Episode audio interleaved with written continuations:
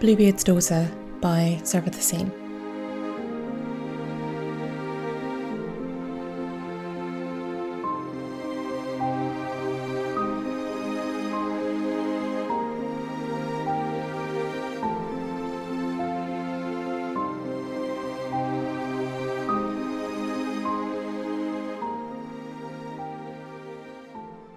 one.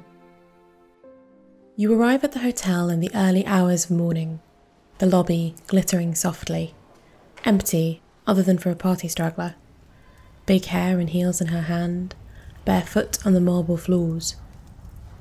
It is the flossy paleness of her skin, the cut of her dress, that reminds you that you are not in Pakistan anymore. Her skirt drags behind her, and everything in the lobby feels placed there to be a backdrop. The fireplace, the indoor palms, the silver sculpture